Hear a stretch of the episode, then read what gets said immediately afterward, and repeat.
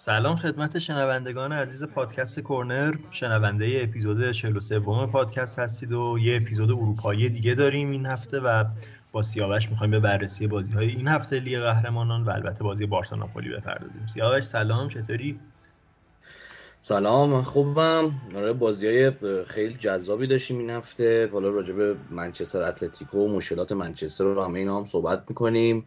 و بعدم حالا یه صحبتی هم راجع به بازی بارسا ناپولی و قرعه کشی لیگ اروپا صحبت کنیم چون همزمان که داریم زحمت می‌کنیم قرعه کشی هم داره انجام میشه. حالا اگر نتایج اومده بود یه کوچولو هم یه صحبتی راجع به اون بازی هم می‌کنیم.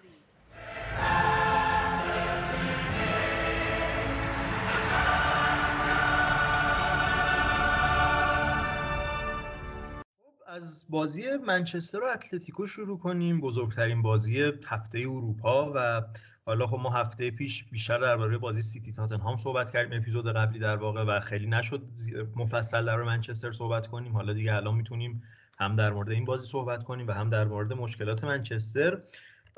از نیمه اول به نظرم شروع کنیم نیمه ای که شاید یکی از بدترین نیمه های منچستر زیر نظر رانیک بود و حالا هم انتخاب استراتژی اشتباه هم شاید ترکیب اشتباه و تمام اینها دخیل بود و اصلا از نیمه اول برامون بگو که چی شده انقدر منچستر دست و پا می‌زد و بد بود. آره منچستر یه خب مشکلی که منچستر به طور ثابت این هفته ما دیدیم که با باش دست و پنجه نرم می‌کنه این عدم داشتن ثبات توی کنترل بازیه. و خب توی این بازی هم ما می‌دیدیم که یه مشکل اساسی که منچستر داره اینه که توی نیمه های مختلف عملکردهای مختلف داره و یه نیمه بدن نیمه دوم خوبن یا حالا مثلا برای مثلا چند هفته پیش که سه تا بازی پشت سر اینجوری بود نیمه های اول خوب بودن لید رو می‌گرفتن و بعد نیمه دوم کار خراب می‌شد مساوی می‌شد و بعد اصلا خوبم بازی نمی‌کردن. برای همین این مسئله یکی رایگنیک داره توی تمام این چند هفته که توی به عنوان سرمربی موقت منچستر یونایتد کار کرده مسئله که هنوز به طور کامل حل نشده. یه ذره شاید بگیم پیشرفت کرده منچستر توش ولی به نظرم هنوز به طور کامل حل نشده و منچستر جلوی خیلی تیم یعنی همین نیمه که تو گفتی مثلا بدترین نیمه زیر نظر راگنی که شاید حتی نیمه بدتر از این هم منچستر داشته با توجه به کیفیت تیمی که جلوش بازی کرده. مثلا جلوی برنتفورد مثلا اون نیمه اول خب واقعا خوب نبود منچستر و وقتی برنتفورد انقدر راحت جلوی منچستر بتونه اون تیم رو تحت فشار بذاره معلومه که چقدر اون تیم ضعیف عمل کرده. ولی مثلا اون بازی نیمه دوم منچستر خیلی بهتر بازی کرد و سه تا گل زد. توی این بازی حالا نیمه اول مشکلات منچستر خب چیا بودن؟ اولین چیزی که بود پرس اتلتیکو بود که خیلی حالا جالب بود و اونم حالا ما تقریبا هم حدس می‌زدیم که این اتفاق بیفته چون به خاطر اون برداشته شدن قانون گل زده توی خونه حریف ما تصور می‌کنیم که اتلتیکو برخلاف سالهای قبل که خب معمولا تیم دفاعی و عقبتریه توی زمین خودش و سعی می‌کنه از اون clean sheet ی که توی زمین خودش می‌کنه نهایت استفاده رو ببره ما دیدیم که اتلتیکو چقدر خب نترس‌تر و چقدر جسورتر و بالاتر بازی می‌کرد و اون 5 3 که داشت اصلا اون سیستم دفاعی و low block نبود. اتلتیکوی بود که خیلی بالا پرس می‌کرد و این پرس اتلتیکو به شدت برای منچستر مشکل ساز بود مشکل ساز بود مشکلی که منچستر داشت توی بازی سازی از عقب این که اولا اصرار این تیم به بازی از عقب بود با وجود اینکه می‌دید اتلتیکو چقدر داره پرس می‌کنه و دوم دور بودن بازیکن‌ها از هم بودن. حالا وینگرهای منچستر که خب طبیعتا انتظار میره که لب خط باشن و خب خیلی جایگیری بالایی داشته باشن. ولی full back های منچستر هم خیلی بالا بودن. یعنی اولا که حالا تصمیم عجیبی بود که لیندلوف به جای وان بیساکا سمت راست بازی شروع کرد که بعد تو نیمه دوم تعویض شد و خب سمت چپ هم که ما شا رو داشتیم. ولی ما مدام دیدیم که واران و مگوایر خب بین هم پاسکاری می‌کردن و پوگبا و. پوگبا و فرد به عنوان اون double pivot سیستم 4 2 که رانگنیک توی اون پرس پنج نفره اتلتیکو کاملا گیر کرده بودن یعنی واران و مگوایر آزاد بودن. لوک شا و لیندلوف به خاطر جایگیری لب خطشون خیلی توپ های سختی بهشون می‌رسید مثلا لوک شا اگر صاحب توپ می‌شد یورنته بهش حمله می‌کرد توپش رو می‌گرفت یا حالا روش خطا می‌کرد. و از اون طرف لیندلوف هم وقتی صاحب توپ می‌شد رنان لودی خیلی خوب می‌تونست بهش پرس بکنه و توپش رو بگیره و اینم خیلی جالب بود چون توی اون سیستم 5 3 2 اتلتیکو ما می‌دیدیم که رنان لودی چقدر آزادی داره برای اینکه بیاد جلو به عنوان wing back چپ و از اون طرف رینیلدو یکی از دفاع وسط های اتلتیکو جاش رو کاور می‌کرد و سمت چپ رو فضاشو پوشش می‌داد.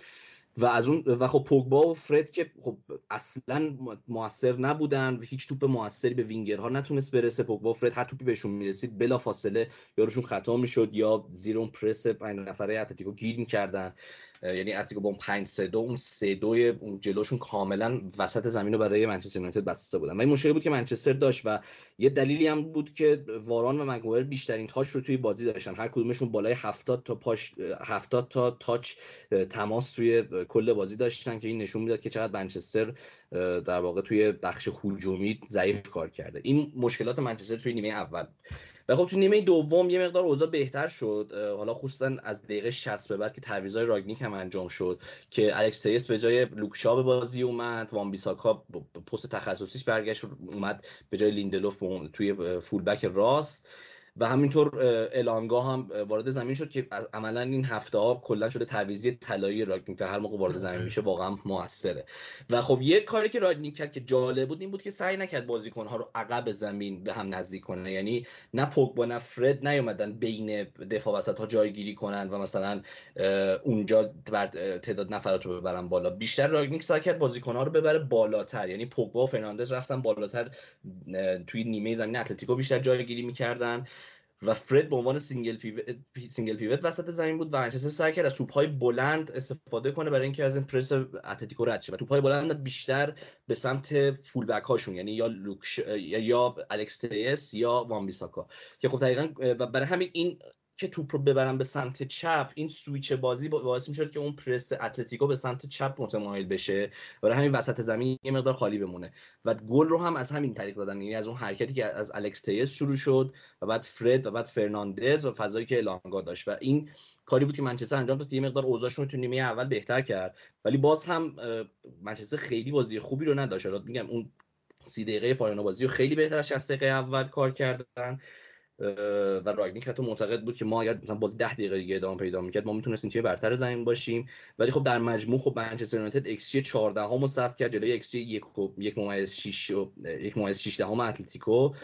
و دو تا تیر دروازه هم اتلتیکو زد و با این نشون می‌داد که من اتلتیکو در مجموع بازی بهتری رو داشته ولی خب از این امتیاز میزبانی نتونست این استفاده رو بکنه دیگه. یعنی به نظرم این خیلی موقعیت ویژه‌ای بود که توی این جو و با وجود گل زود هنگامی که زدن بتونن پیروزی رو به دست بیارن ولی خب این اتفاق نیفتاد دیگه. تو اولترافورد خب بازی خیلی سخت‌تری رو خواهند داشت. آره دقیقا این نکاتی که در منچستر گفتی کاملا درست بود و اصلا خود رانیک هم به تو کنفرانس بعد بازیش گفتش که مشکلی که تیم ما در حال حاضر داره اینه که اصلا حرکات عمقی نداریم پاسهای رو به جلو و ورتیکال نداریم و اصلا بازی طولی درستی نداریم. خیلی تو نیمه خودمون مثلا بیشتر پاسکاری می‌کنیم به خصوص نیمه اول پاسکاری. یعنی اصلا فوتبالی که هیچ چیزیش مد نظر رانیک نیستش. هیچ شاخصه ای از اون فوتبال مد نظر رانیک نداره و دقیقا تو نیمه دوم حالا مخصوصا با این تعویض الانگا این حداقل می‌بینی الانگا خیلی این فرصت رو داشت منچستر در طول بازی که بتونه به خصوص توسط سانچو و رشفورد به اون فضای پشت دفاع نفوذ بکنن بتونن از پاسهای طولی واسه رسیدن به اون فضای پشت دفاع استفاده بکنن. ولی اصلا ما هیچ حرکتی از سانچو و رشفورد نمی‌دیدیم. حتی وقتایی که موقعیت سانتر برای منچستر به وجود میومد می‌دیدیم که فقط رونالدو تنها داخل محوطه اتلتیکو که اصلا خود رونالدو هم یه چند تا صحنه خیلی عصبانی شده بود میگفتش که فقط من یه نفری اینجا وایسادم هیچ کدومتون نمیاد و این الانگا یه به نظر میاد یک اشتهای بیشتری داره واسه گلزنی یک آره. اشتهای بیشتری داره واسه این حرکات عمقی برای این فرارها و این چیزی که در ادامه به نظر میاد الانگا شاید کم کم تو این فصل زیر نظر رانیک بتونه حتی مخصوصا با این فرمی که رشفورد داره نشون میده به اون بازیکن فیکس منچستر هم شاید تبدیل بشه نه آره اتفاقا آخه جالبم از یعنی لانگو دقیقا از وقتی که رادیک اومده اصلا عملا انگار کشف شده و داره فرصت بهش داده میشه و اینجوری می‌تونه خودشون نشون بده. یعنی خود رادنیک هم میگفتش که توی اون تمرین شب اول قبل یعنی شب قبل از بازی اول من یعنی شب قبل از بازی کریستال پالاس الانگا توی تمرین بهترین بازیکن اون تمرین بود اون جلسه تمرینی بود. و من حالا پرسیدم که این بازیکن کیه و پیشینش چیه و بک‌گراندش چیه و شرایطش چجوریه و اصلا اون موقع اصلا خیلی برنامه‌ای نداشت باشگاه برای الانگا و قرار بود اصلا قرضی بدنش به یه باشگاه دیگه ای. این اتفاق خب نیافتاد راگنیک به با الانگا صحبت کرد و گفتش که من می‌خوام باشین. این چند هفته ای که من هستم این چند ماهی که من هستم و ببینم که چجوری کار می‌کنی و خیلی خوب داره خودشو نشون و جالبم هست چون الانگا چند هفته پیش که جلوی میدلز اون پنالتی رو از دست داد و باعث حذف منچستر شد توی FA Cup. خیلی خوب بعد از اون recovery کرده و داره آره. خیلی با روحیه و خیلی با اشتیاق همچنان بازیش ادامه حالا تو در مورد منچستر صحبت کردی. من یه ذره در مورد اتلتیکو ریزتر بشم توی این بازی. و ببین آره خب همونجور که گفتی اتلتیکو خیلی هجومی تر نسبت به دوره های قبل در این مرحله بازی کردش و این سیستمی که حالا معمولا 5 3 2 بود سیستمی که معمولا اتلتیکو در راستای هدفهای دفاعی بیشتری ازش استفاده می‌کرد یعنی خیلی کمتر پرس می‌کرد خیلی اتفاقا با این سیستم پرس خوبی تونست داشته باشه. همونجور که گفتی واقعا اون تله های پرسی که در میانه میدان داشت خیلی به کارش اومد. اصلا منچستر به خصوص در نیمه اول کاملا بازی سازیش مختل شده بود. حالا معمولا فرد به عنوان single pivot توی build-up بود. گاهی وقتا خب پوگبا مجبور شد بیاد کمکش و خیلی راحت اون سه هافبک و دو مهاجم جلو پوشش می‌دادن وسطو و حالا ببین این سیستمی دقیقا این نقشی که گفتی که لودی داره که میگم بیشتر اتلتیکو خب 5 3 2 بازی می‌کرد ولی در خیلی از مواقع بازی تبدیل شد به 4 4 2 و این به خاطر این بود که لودی یه نقش کیبریدی داشت و دلیلش این بود که خب آره لود وقتی توپ به لیندلوف می‌رسید لودی خیلی سریع می‌رفت که پرس بکنه و لیندلوف هم که خیلی شاید مدافع توانایی در کناره ها واسه پاس دادن نباشه خیلی نتونه خوب نفوذ بکنه و اینا. خیلی راحت می‌تونست لودی پرسش بکنه و خب آره رینیلدو پوششش می‌داد. ولی در سمت راست یه ذره اون رویکرد اتلتیکو خب متفاوت تر بودش و ورسالیکو دیگه نمی‌رفت که full back منچستر رو پرس بکنه. چون که اگه می‌خواست این کارو بکنه اون ساویچ بود که باید میومد به عنوان دفاع راست نقش پوششی رو بازی می‌کرد و خب می‌دونیم که ساویچ خیلی خب دفاع وسط در واقع تخصصیه و به عنوان فول بک یه شاید هم به خاطر سرعتی که داره و هم دقیقا با همین سرعتش ممکن تونه یک در مقابل یک جلوی سانچو و رشفورد کم بیاره.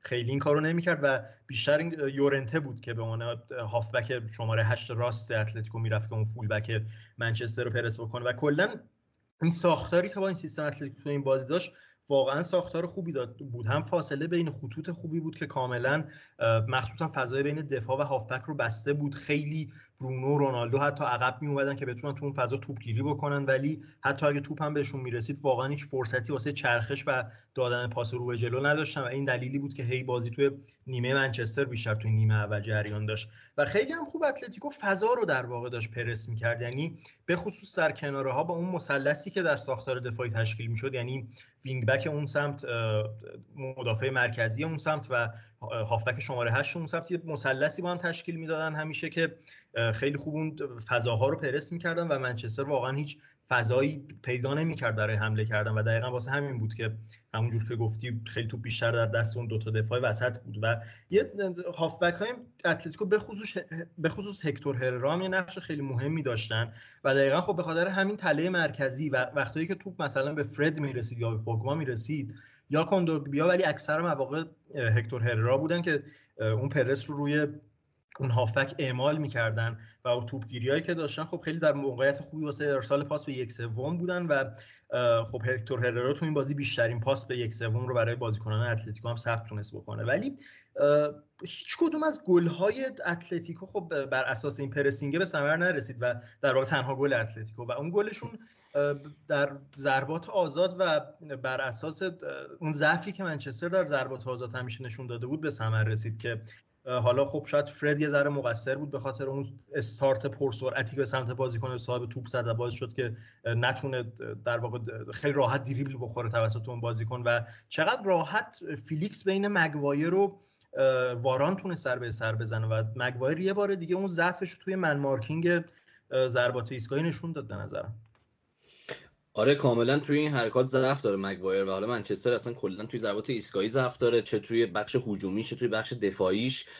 توی بخش هجومیش یه مقدار دارن بهتر میشن ولی توی بخش دفاعیش معلومه که هنوز هم وقتی هم که حتی یه کوچولو بازی در جریان میفته بازم منچستر هنوز مشکلات داره. یعنی اون نظم دفاعیشون خیلی راحت به هم میریزه و ژوآ فیلیکسی که اصلا خب به طور معمول بازیکن اونقدر سرزنی نیست بتونه اینقدر راحت بتونه اینقدر راحت هم نبود چون خیلی تلاش کرد و خیلی پرید برای زدن سر خیلی هم سر خوشگل و اصلا آره. ماندگاری هم بود حرکتش. ولی خب آره این ضعف بزرگ مگوایر هست که اصلا دفاع قابل اعتماد نیست. کلا یک در مقابل یک مگوایر قابل اعتماد نیست.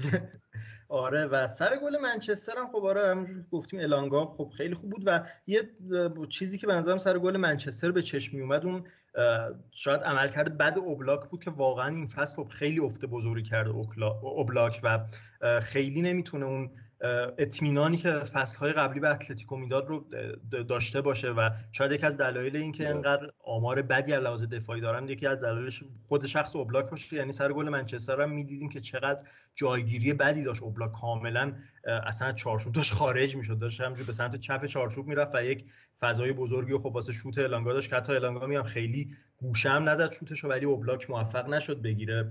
ولی در کل به نظرم این بازی نشون دهنده سطح فعلی دو تیم بود. یعنی شاید اگه با بقیه بازی ها مقایسه بکنیم به نظرم اونقدر بازی خیلی پرکیفیتی نبود. بازی بدی نبود ولی اونقدر بازی عجیب غریبی هم نبود. یعنی شد مثلا آمار تیم هم نگاه بکنیم مثلا کلا دو تا تیم روی هم چهار تا پاس دیدی در طول بازی دادن. یا همون ایکس جی پایینی که دو تا تیم به, به ثبت رسوندن خیلی به نظرم کیفیت بالایی نداشت. ولی برای بازی برگشت با توجه به نتیجه‌ای که منچستر توی این بازی و توی زمین اتلتیکو گرفت خب بازی بعدی هم تو اولدترافورده من حس می‌کنم که منچستر بتونه در نهایت به عنوان تیم صعود کننده از بازی بیرون بیاد و حالا یه ذره مثلا در بازی برگشت یه پیش بینی کوچیک بخوایم داشته باشیم. من به نظرم خب ما توی بازی برگشت دیگه الان می‌تونیم اون تاثیر حذف قانون گل زده تو خونه حریف رو ببینیم. و این باعث میشه که منچستر توی بازی برگشت خب خیلی راحت تر و بدون نگرانی بخواد حمله بکنه خیلی هجومی تر بخواد بازی بکنه. و از اون ور به نظرم این قضیه شاید یه ذره دست سیموینه رو حتی باز بذاره که شاید تو بازی برگشت بخواد دفاعی تر بازی بکنه که مثلا با نتیجه سف سف رو نگه داره که مثلا تیمش بتونه بره وقتهای اضافه و پنالتی و اینا. چون به نظرم منچستر در حال حاضر یه ذره سطح بالاتری از اتلتیکو داره. آره به نظرم. و حالا راجب سطح منچستر هم حرف زدیم می‌خوای یه آره. کوچولو هم راجب سطح منچستر حرف بزنیم. حالا من دوستان اول نظر تو رو بدونم بعد من راجبش صحبت می‌کنم. به نظرت راگنیک توی این مدتی که حالا مدت طولانی هم نبوده مدت کوتاهی بوده توی منچستر کار کرده. آیا منچستر پیشرفت کرده زیر زیر نظر راگنیک؟ و اگر کرده چقدر؟ خب مثلا فرق کرده اوضاع با مثلا دوران قبل قبل از راگنیک و همه اینها به نظرت چقدر راگنیک داره کار مثبتی رو انجام میده توی این تیم؟ به نظرم که آره قطعا پیشرفت کرده منچستر در دوران رانیک حالا الان می‌رسم به اونجا که به نظرم چقدر بوده این پیشرفت. ولی ببین اینکه اون تیمی که واقعا هم از نظر روانی از هم پاشیده بود در, در دقیقا در بازی های آخر سولشر و هم لحاظ تاکتیکی شاید یه ذره از هم پاشیده بود رو بتونی جمع بکنی و برسونیش به یک روند نسبتا مثبتی این خودش کار بزرگه. یعنی حتی نتیجه ها رو نشون میده که در این بازی هایی که رانیک داشته فکر دو تا باخت داشته اگه اشتباه نکنم. خیلی تعداد کمی داشته و حالا درسته ثبات نداشته مساوی زیاد بوده برد زیاد ولی خب برد هم در مساوی بوده بعد برد بوده مساوی بوده برد بوده و این روند اینجوری بوده. ولی به نظرم تاثیر رانیک مشخصه. حتی نظر تاکتیکی که نگاه بکنی خب ببین داره ما میگیم که منچستر یه نیمه خوب داره یه نیمه بد داره ولی اون نیمه هایی که خوبه واقعا خوبه منچستر. یعنی هم از نظر دفاعی هم از نظر کاری که در pressing می‌کنه و هم از نظر ایجاد موقعیت منچستر خیلی موقعیت سازی می‌کنه و ولی خب نمی‌زنه اون موقعیت هاشو می‌دونی؟ خیلی از چیزی بود که خود راگنیک هم می‌گفت ایکس جی بالایی ما ثبت می‌کنیم در هر بازی ولی موفق نمیشیم این توپا به گل برسونیم. ولی خب وقتی که یک تیم اینجوری بازی بکنه این گل ها خود به خود میاد نتایج پشت سرش میاد و به نظرم هم از نظر نتیجه و هم از نظر شکل بازی اون پیشرفت در منچستر مشخصه. حالا شاید سرعت خیلی زیادی حالا نداشته باشه خیلی آروم آروم داره این پیشرفت شکل می‌گیره. و باید ببینیم حالا این پیشرفت آیا کافی هست که بتونه تیم رو در نهایت در بین top four لیگ جزیره قرار بده یا در مراحل لیگ قهرمانان بتونه مراحل بالا برسونه یا نه؟ ولی پیشرفته به نظر من وجود داره و راگنیک کار خوبی داره می‌کنه توی منچستر. آره و حالا چون خب این پیشرفته با سرعت پایینیه یعنی منم بود موافقم که اوضاع بهتر شده از اون دوران اواخر سولشار که خب اصلا یه خرج و مرجی بود توی زمین و مثلا خب وقتی که یه تیمی انقدر راحت میشه چهار تا گل واتفورد بخوره مشخصه که از اون دوره پیشرفت کرده. ولی خب چون این پیشرفت هنوز خب با سرعت بالای انجام نشده و دلیل هم داره. یعنی یکیش خب مشکل همون ذهنی که خودت گفتی مشکل فیزیکی بازیکن است و اینکه اصلا پروفایل این بازیکن ها چقدر با فلسفه راگنیک جوره که خب خیلی درصد پایینیه. برای همین خب خیلی سخته که این بازیکن ها با اون مدل تمرینی و مدل تاکتیکی راگنیک هماهنگ بشن. برای همین خب این این اینا دلایلی که خب این پیشرفته کند بوده و چون این پیشرفته کند بوده خیلی هنوز رسانه های انگلیسی و کارشناس های فوتبال انگلیسی هنوز خیلی آره قانع نشدن با راگنیک و خیلی محتاطن توی تعریف کردن از منچستر. حتی وقتی منچستر بازیار می‌بره چه مثلا لیدز یونایتد رو ببره چه برایتون رو ببره و خب چون توی همون بازیایی هم که پیروز میشه لحظات پر اشتباه زیاد داره. هنوز آره. درصد احتمال زیاد گل خوردنش هست. هنوز کلینشیت این تیم نمی‌تونه درست ثبت کنه و لحاظ دفاعی خب عملکرد با ثباتی نداره.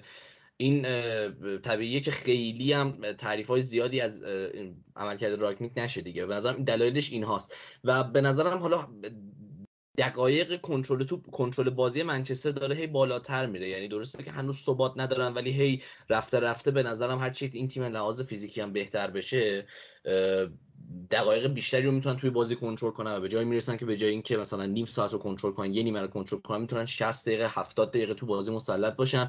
وقتی این اتفاق بیفته دقیقا گل ها هم از راه می‌رسن نتایج با ثبات و بردای پشت سر هم می‌رسن. به نظرم در مجموع این فصل راگنیک فصل خوبی رو خواهد داشت با منچستر یونایتد و به نظرم می‌تونه top four تموم کنه. حالا ببینیم که توی بازی برگشت علیه اتلتیکو چه اتفاقاتی میفته. واقعا خب بازی غیر قابل پیش بینی ولی منم به نظرم به خاطر اون فضای اولدترافورد دست بالاتری داره دیگه. آره ببین حالا top four رو من یه ذره شک دارم واسه منچستر یعنی با تجربه چیزی که آرسنال الان داره نشون میده. آره آرسنال خب خیلی رقیب آره ببین مثلا تاتنهام که خارجه. خب تاتنهام مثلا میاد یه بازی سیتیو می‌بره بازی بعدی به برنلی میبازه و آره. کنتم یهو توقیان می‌کنه. ولی آرسنال خیلی فعلا هم ثبات خوبی تو نتیجه گیری داره هم روند خوبی رو داره طی می‌کنه و فعلا با وجود آرسنال یه ذره سخت می‌بینم منچستر تاپ فور بشه. ولی خب رقابت قطعا خیلی نزدیک خواهد بود و حتی با وجود وستهام به نظر می رقابت سه تیمه خیلی حساس رو سر اون رتبه چهارم می‌بینیم.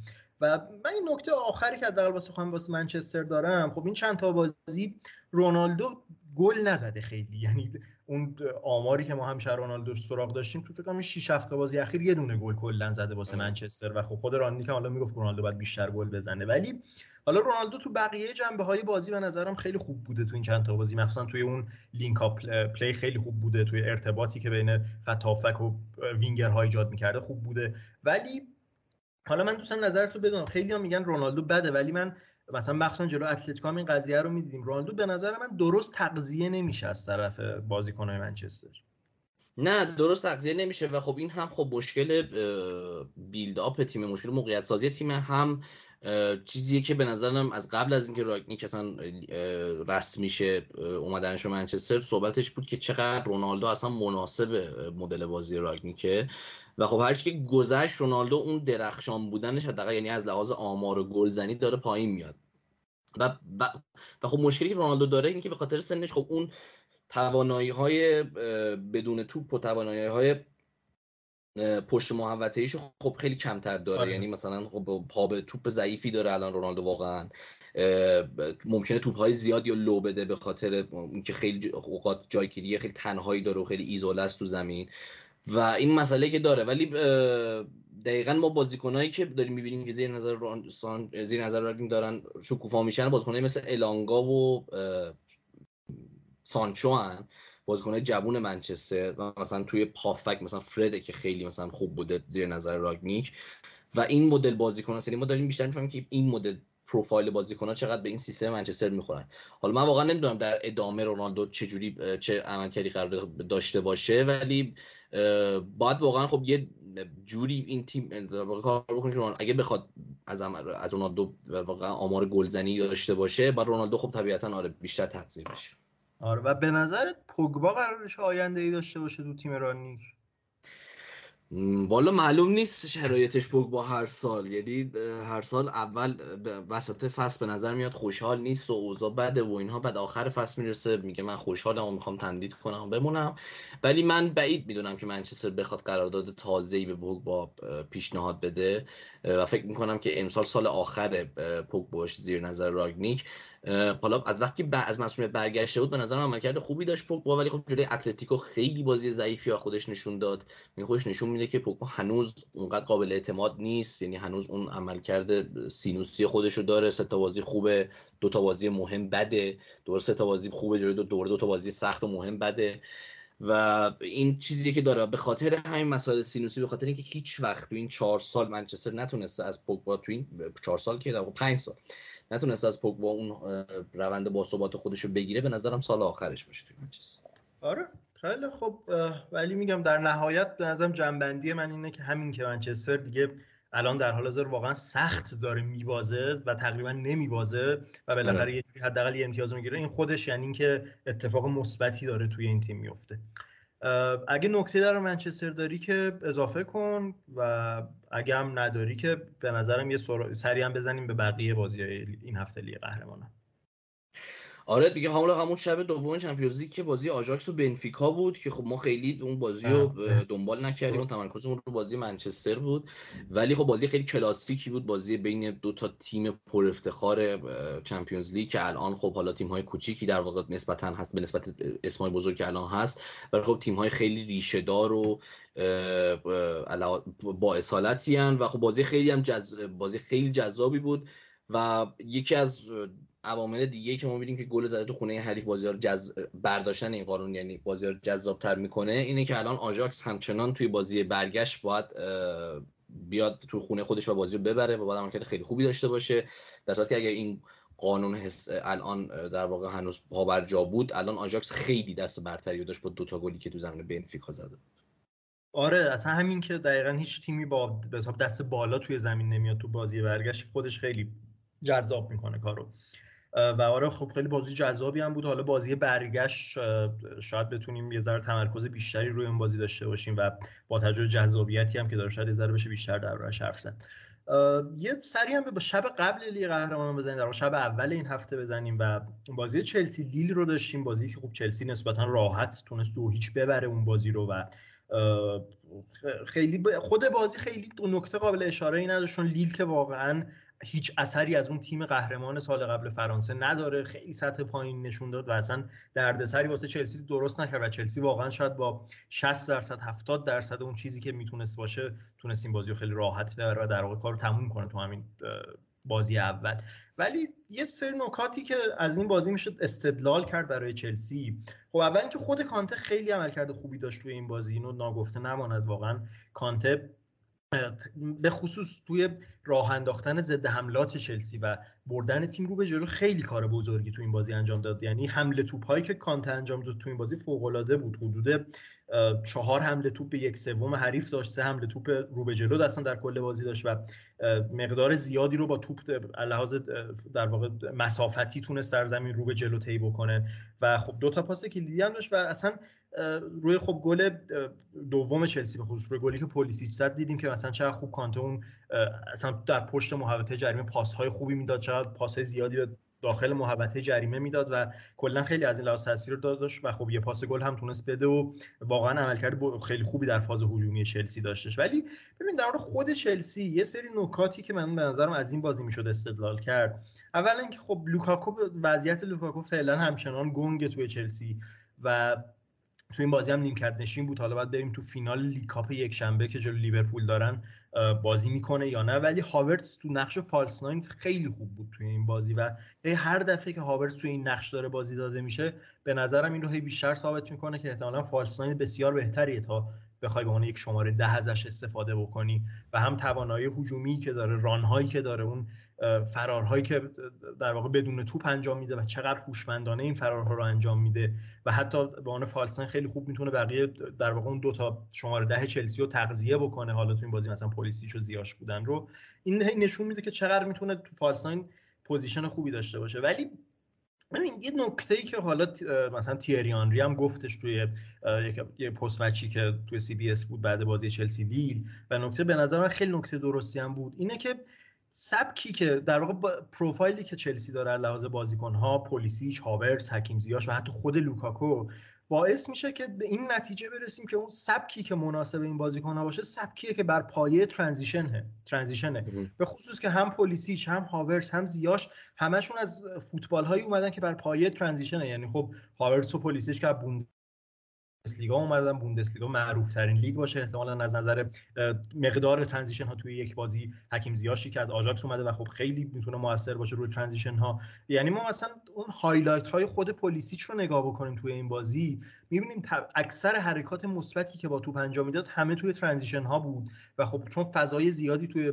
جلو خودش می‌دید با اون سرعت و اون تکنیک خوبی که داره خیلی راحت از اون فضا استفاده می‌کرد. حتی لوکاکو هم همینطور. یعنی لوکاکو فصل پیش خب زیر نظر کونته تو اینتر فوتبالی بر پایه transition بازی می‌کرد دیگه و چقدر به خاطر اون فضایی که جلوی خودش می‌دید چقدر خوب به اون فضاها میرسوند خودش با اون سرعت و با اون قدرت بدنی که داشتش. ولی توی سبک بازی فعلی چلسی مهاجم های چلسی یه فضای محدودتری دارن. به خصوص لوکاکو. خیلی فضای محدودی توی بازی داره. حتی بازیکنی مثل پلیسیچ و هاورتز و این شاید یه ذره باعث میشه که به اون پتانسیلی که توی بازیشون دارن نرسن. چون تو پتانسیلی که لوکاکو داره واقعا شکی نیستش. خب خیلی مهاجم خوبیه.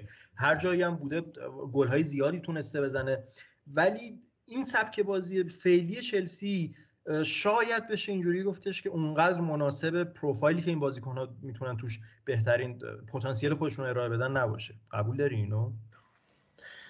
آره شاید. و خصوصا این راجب لوکاکو هم خیلی صادقه. یعنی به خصوص چون بحث لوکاکو خب این فصل خیلی همه جا هست. به خاطر اینکه لوکاکو وقتی که خب توسط چلسی خریداری شده اومد تو چلسی همه فکر می‌کردن که چقدر fit این تیم چلسیه چقدر می‌تونه اون پازل تو خیلی تکمیل کنه.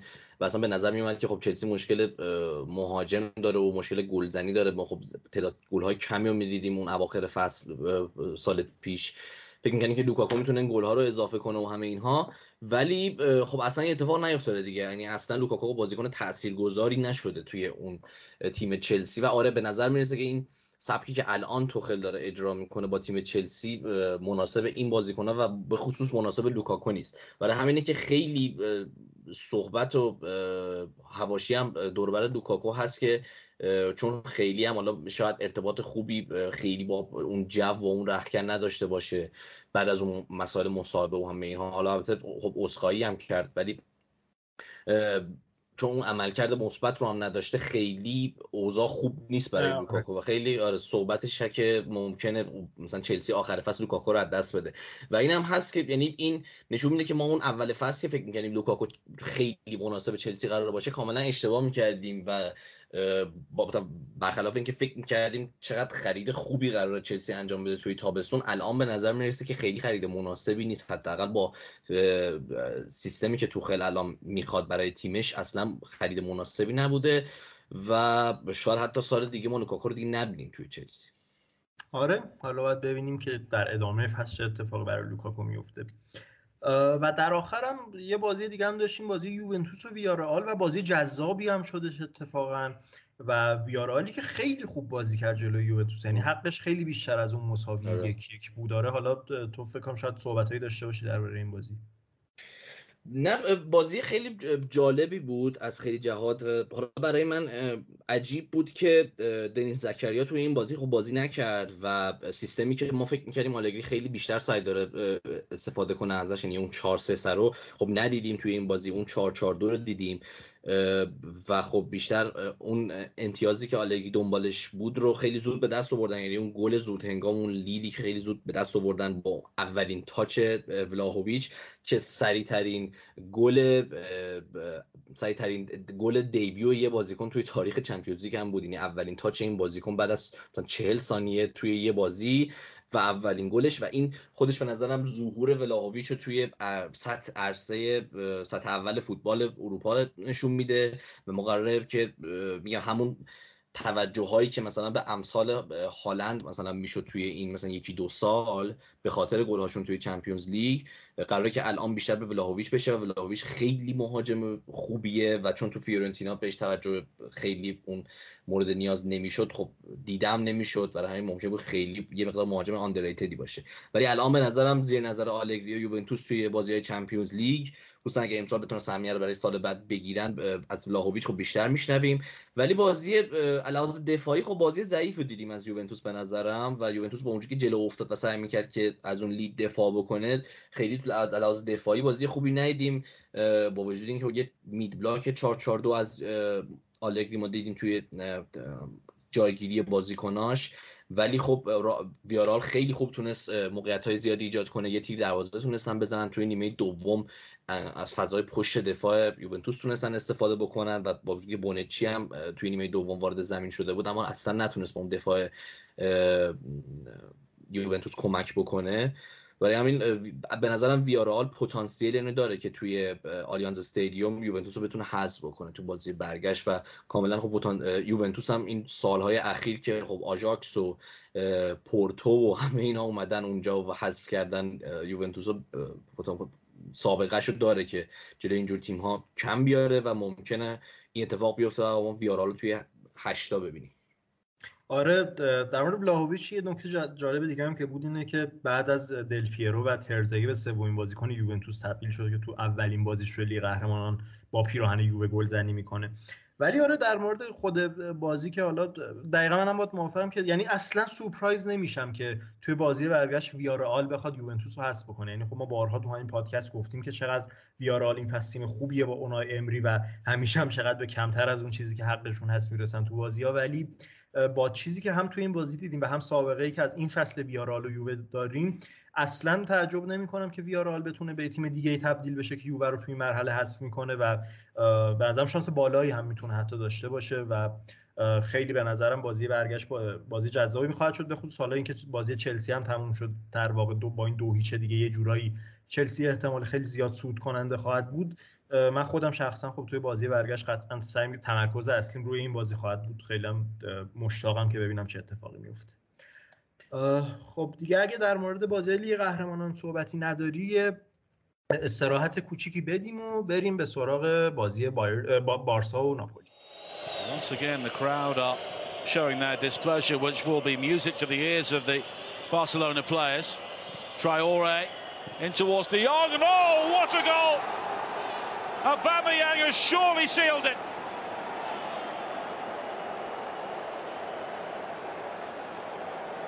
And that was a picture book Barcelona goal.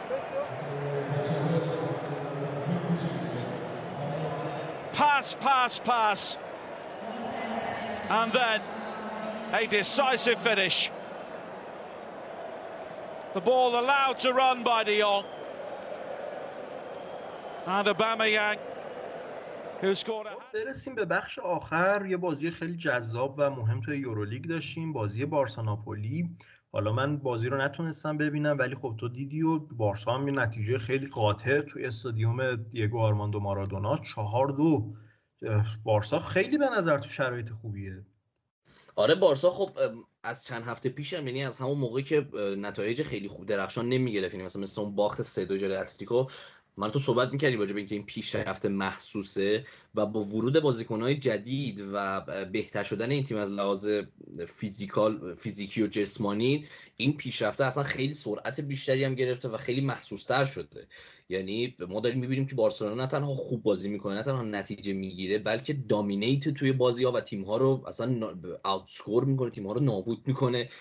از چهار تا بازی اخیر بارسلونا که جلوی اتلتیکو اسپانیول حالا منهای اون بازی یکی که ناپولی و والنسیا و این بازی برگشت ناپولی بوده سه تاشو بارسلونا با چهار تونسته توی اون بازی چهار تا گل بزنه و توی اون بازی یکی که ناپولی هم خب واقعا پتانسیل زدن چهار تا گل رو داشتن فقط مشکل تمام کنندگی فران تورس بود که مانع این اتفاق شد. و ما میدیم ما داریم می‌بینیم که بارسلونا چقدر داره روون بازی می‌کنه چقدر داره از لحاظ تاکتیکی داره خیلی خوب عمل می‌کنه. تمام بازیکنان متوجه وظایفشون هستن. و توی این بازی و ما لحاظ تاکتیکی خب چیز متفاوتی و خیلی ندیدیم. همون چیزایی که توی این چند هفته صحبتشو کردیم و تیم جاوی دیدیم ادامه داره. فقط داریم می‌بینیم که خیلی بازیکن‌ها از لحاظ انفرادی بهتر شدن. حالا نه تنها آداما و اوبامایان که خیلی خوب با تیم هماهنگ شدن و اوبامایان گل‌هاش هم دیگه از راه رسیده.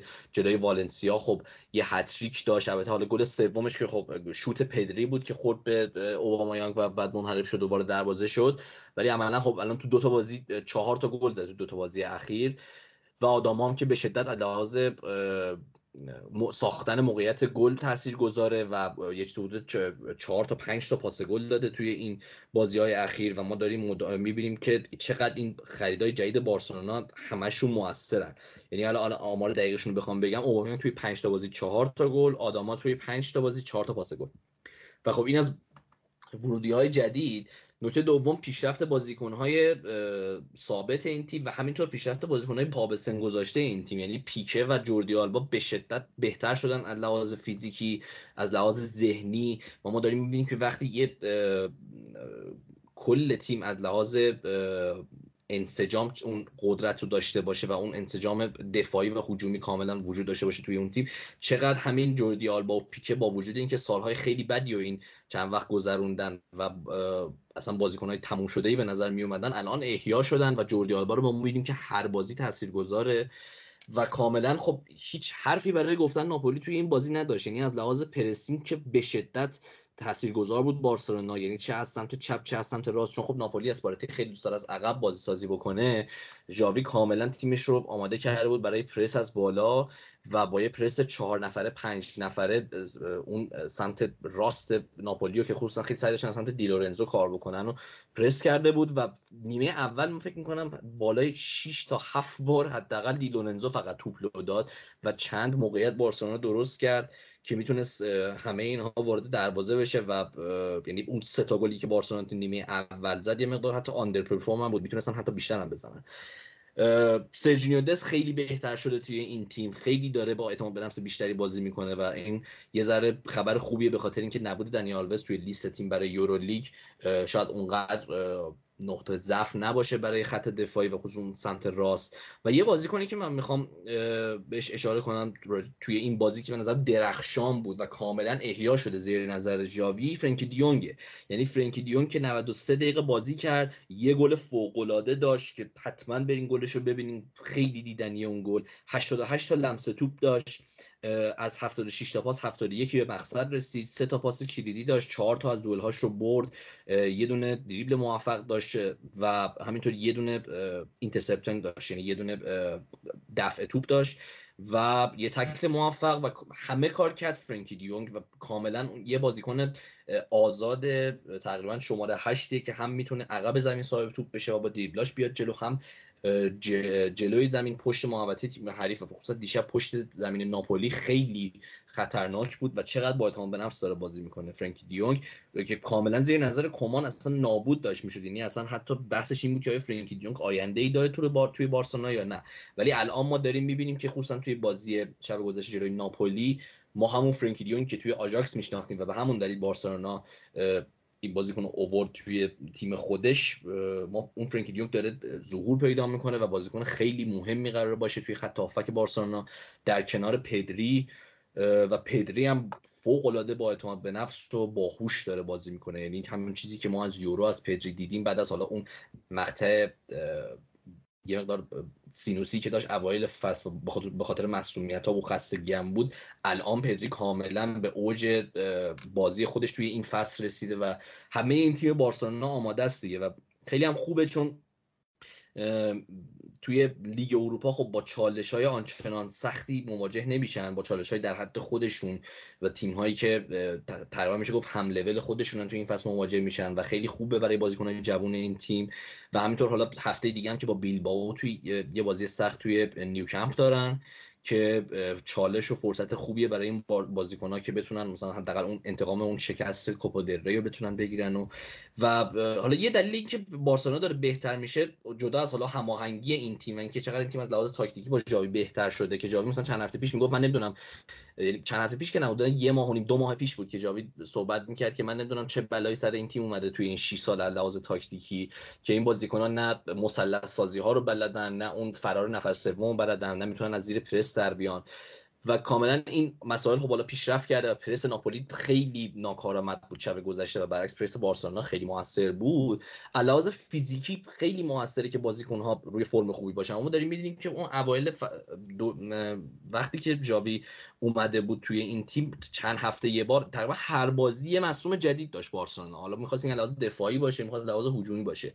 برای همین عمق ترکیب خیلی کمی پیدا کرده بود و لحاظ نیمکت واقعا مشکل داشت. الان هم اکثر بازیکن ها در دسترسن هم اگر مصدوم بشن سرعت ریکاوریشون بالاست. یعنی آراخو که جلوی اسپانیول مصدوم شد ما فکر می‌کردیم یه چیزی حدود مثلا دو هفته سه هفته نباشه ولی هفته بعد بازی کرد. جلوی والنسیا و خب دیشب هم جلوی ناپولی بازی کرد و خیلی خوب بود.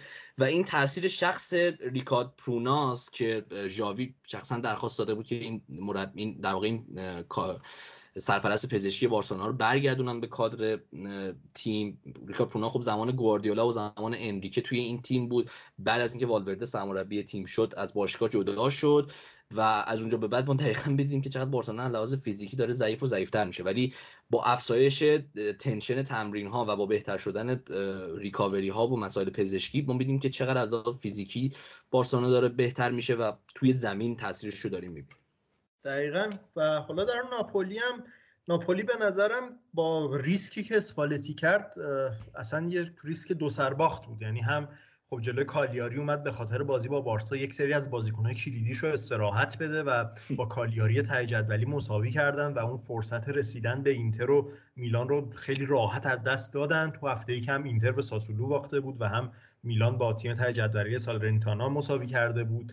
خیلی راحت این فرصت از دست دادن و هم جلوی بارسا با این شکست تقریبا مفتزهانه از یورو از یورولیک هم حذف شدن و ناپولی با تجربه بازیایی هم که داره یعنی حالا با هفته دیگه با لاتزیو داره بعد با میلان داره و اصلا یه ران بازی خیلی سخت داره حالا یا می‌تونه فصلش رو نجات بده دوباره به قهرمانی سری ها چشم داشته باشه یا اینکه نه دیگه فصل تم... از دست میره براش و یه فصل کاملا معمولی رو خواهد داشت یه فصلی که خب هیچ چیزی نمی‌بره و فقط به سهمیه لیگ قهرمانان می‌رسه و با این ریسکی که اسپالتی کرد شاید یه جورایی فصل ناپولی, ناپولی رو کاملا تحت تاثیر قرار داد.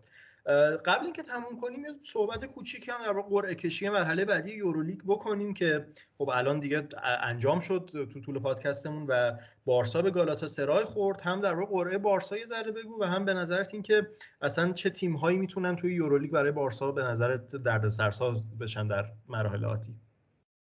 به نظرم گالاتاسارای خب قرعه مناسبیه برای بارسلونا خصوصا این فرم اخیر بارسلونا. به نظرم روی کاغذ چیزی که انتظار داریم اینه که بارسلونا دست بالاتر رو داشته باشه. گالاتاسارای خب توی سوپر لیگ تیم 13 هم جدوله اصلا اوضاع خوبی ندارن و همه جوره مناسب بارسلونا. ولی خب بازیایی که حالا تو همین مرحله خیلی جذابن سویا و وستهام که به نظرم خیلی دیدنیه. آتالانتا و لورکوزن آره اینا خیلی بازی جذابی که میشه اگه پنجشنبه شب اگه وقت آساد داشته باشین می‌تونین نگاه بکنین و ازش لذت ببرین ولی به نظرم تیم هایی که می‌تونن خیلی دردسر ساز بشن برای بارسلونا بین همین دوتا تیم وستهام و سویان که اصلا خب سویا که توی لالیگا خب به شدت تیم سخت و چهری و رتبه دوم داره. ولی خب یه خبر خوب برای بارسلونا همینه که یکی از این تیم‌ها حذف میشه مرحله بعدی دیگه و این خودش خب نکته خوبیه. و همینطور به نظرم پورتو هم که با لیون حالا این مرحله بازی داره تیم به شدت مخ و چقه رو اصلا علاوه دفاعی خیلی تیم سختیه و از اون تیم هاست که خیلی می‌تونه اعصاب بازیکنهای بارسلونا رو خورد کنه و خیلی می‌تونه مثلا اگه با بارسلونا بازی داشته باشه خیلی می‌تونه جو بازی رو خراب کنه ریتم بازی بارسلونا رو به هم بزنه. از اون تیم هاست که خیلی می‌تونه گربه سیاه بارسلونا باشه توی مراحل بعدی. حالا ببینیم که جلوی لیون آیا می‌تونن بیان بالاتر یا نه. آتالانتا هم به نظرم تیم خطرناکیه. خصوصا لحاظ هجومی ولی به نظرم لحاظ دفاعی شاید ضعفای کافی داشته باشه که آره. بارسلونا بتونه لطمه بزنه بهش. برای همین و خب بتیس هم که هست دیگه. بتیس هم به نظرم تیم سختی خواهد بود و جزو مدعیای امسال. آره منم به نظرم حالا بارسا به نظر من مدعی اول قهرمانی حداقل روی کاغذ. تیم دوم برای من پورتو بین تیم هایی که باقی مونده توی یورولیگ. ولی آره دقیقا برنده سویا و و حتی برنده آتالانتا لورکوزن. یعنی لورکوزن هم تیمیه که می‌تونه خیلی هر تیمی رو اذیت بکنه و آزار بده. اینها تیم های خوبی هستن و خب خود بتیس هم که و همچنین لایپزیگ به نظرم باید ببینیم ادامه فصلش چجوری میشه آیا میشه روش حساب کرد به عنوان تیمی که قرار باشه مدعی باشه توی یورولیگ یا نه. اینا به نظر من مدعی اصلی و البته رنجر گلاسکو رنجرز هم نباید غافل بشیم. تیمیه که می‌تونه هر تیمی رو اذیت کنه و حتی شگفتی ساز بشه. همون که همونطور که دیدیم دورتموند رو چقدر خوب تونست حذف بکنه. آره رنجرز فن‌برونکهورست هم خب خیلی تیم خطرناک و جذابیه. حالا اگر تو مراحل بعدی بازی های خاصی رو داشتن تو یورلیگ سعی می‌کنیم مثلا راجع به رنجرز هم صحبت کنیم چون که خب خیلی تیم جذابی هم. 100 درصد. خیلی خب دیگه اگه نکته ای نیستش که دیگه می‌تونیم تموم کنیم پادکست رو حالا دیگه اینم دیگه اپیزود دوم اروپایی ما بود بعد از اون برگشت مراحل حذفی حالا تو این چند هفته که خب باز هم اپیزودهای اروپایی زیاد خواهیم داشت چون که بازی های یورولیگ هم چون برگزار میشن بازی های چمپیونز لیگ حالا این هفته نه ولی هفته بعدی برگزار میشن و دیگه باید ببینیم که توی لیگ های داخلی این هفته چه اتفاقاتی میفته آره منم اپیزود بعدیمونم که فکر کنم هفته دیگه حالا یا دوشنبه یا سه شنبه باشه در بازی های لیگ های داخلی و امیدوارم که از این پادکست هم از این اپیزود هم لذت برده باشید و براتون مفید باشه. مثل همیشه هم که ما رو می‌تونید با ID Corner underline Podcast در تمام پلتفرم های صوتی و شبکه های اجتماعی از جمله کانال تلگراممون پیدا بکنید و خیلی خوشحال میشیم که حتما به کانال تلگراممون سر بزنید. اگه هم لذت بردید که مثل همیشه لطف کنید و ما رو به دوستانتون معرفی بکنید. پس تا هفته دیگه. خدا نگهدار